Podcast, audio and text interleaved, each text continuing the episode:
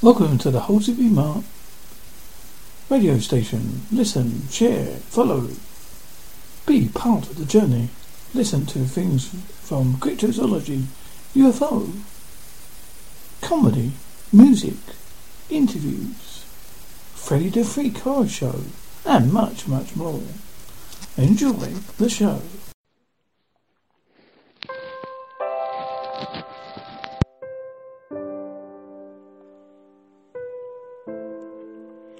Chapter 1 Miss Courtier, I am Mr. Burnell. You remember me?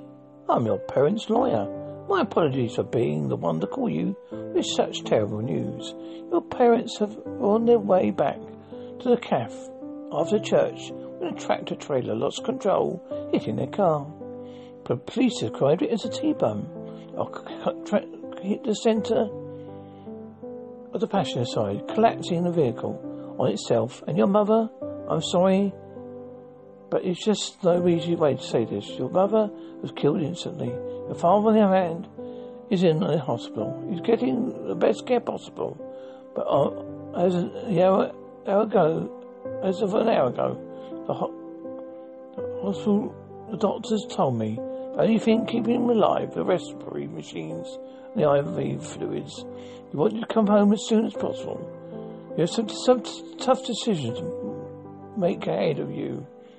Again, made deepest condolences on your loss. I'm here if there's anything I can do to help you. Standing like a statue, my brain couldn't process what it had been just been told. I couldn't move or speak. I was frozen in time. My only reaction was a river of tears cascading down my face. It must have been. It must have scarred Lily.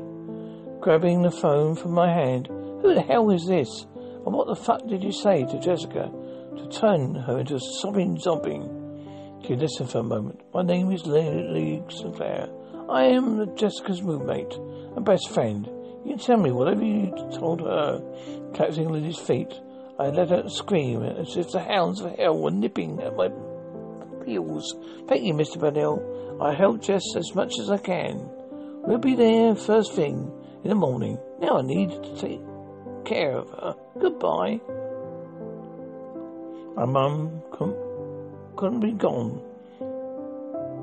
There's no way she's dead. I would feel it if she'd gone. Feeling a soft caress on my cheek as wiping away my tears, I could hear my mother. Baby girl, I'm gone. You you have to accept it.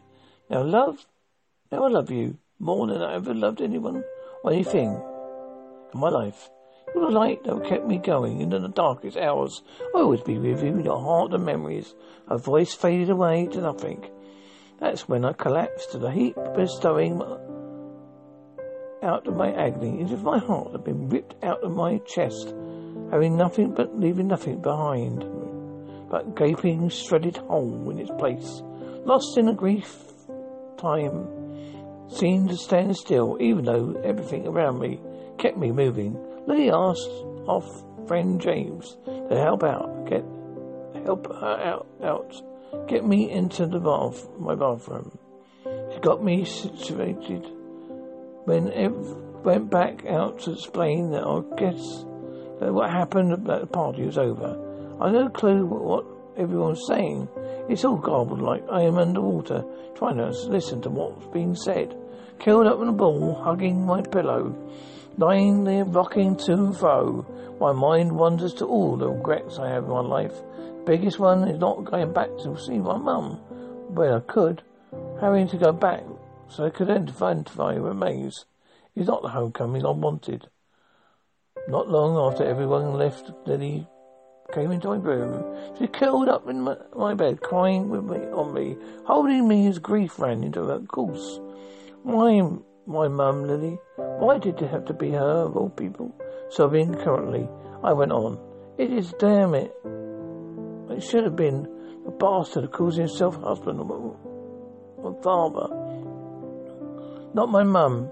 Lord knows there was the sweetest mum anyone would ever want to meet. Close to being hysterical. Lily keep trying to keep me up, uh, calm me. I can hear her whispering how sorry she is for my loss. That that God knows what he's doing. He made sure my mum didn't suffer. He took her home to be among the most beautiful angels. On the other hand, he left my dad to linger in a state of non-existence, to suffer for all the cruelty he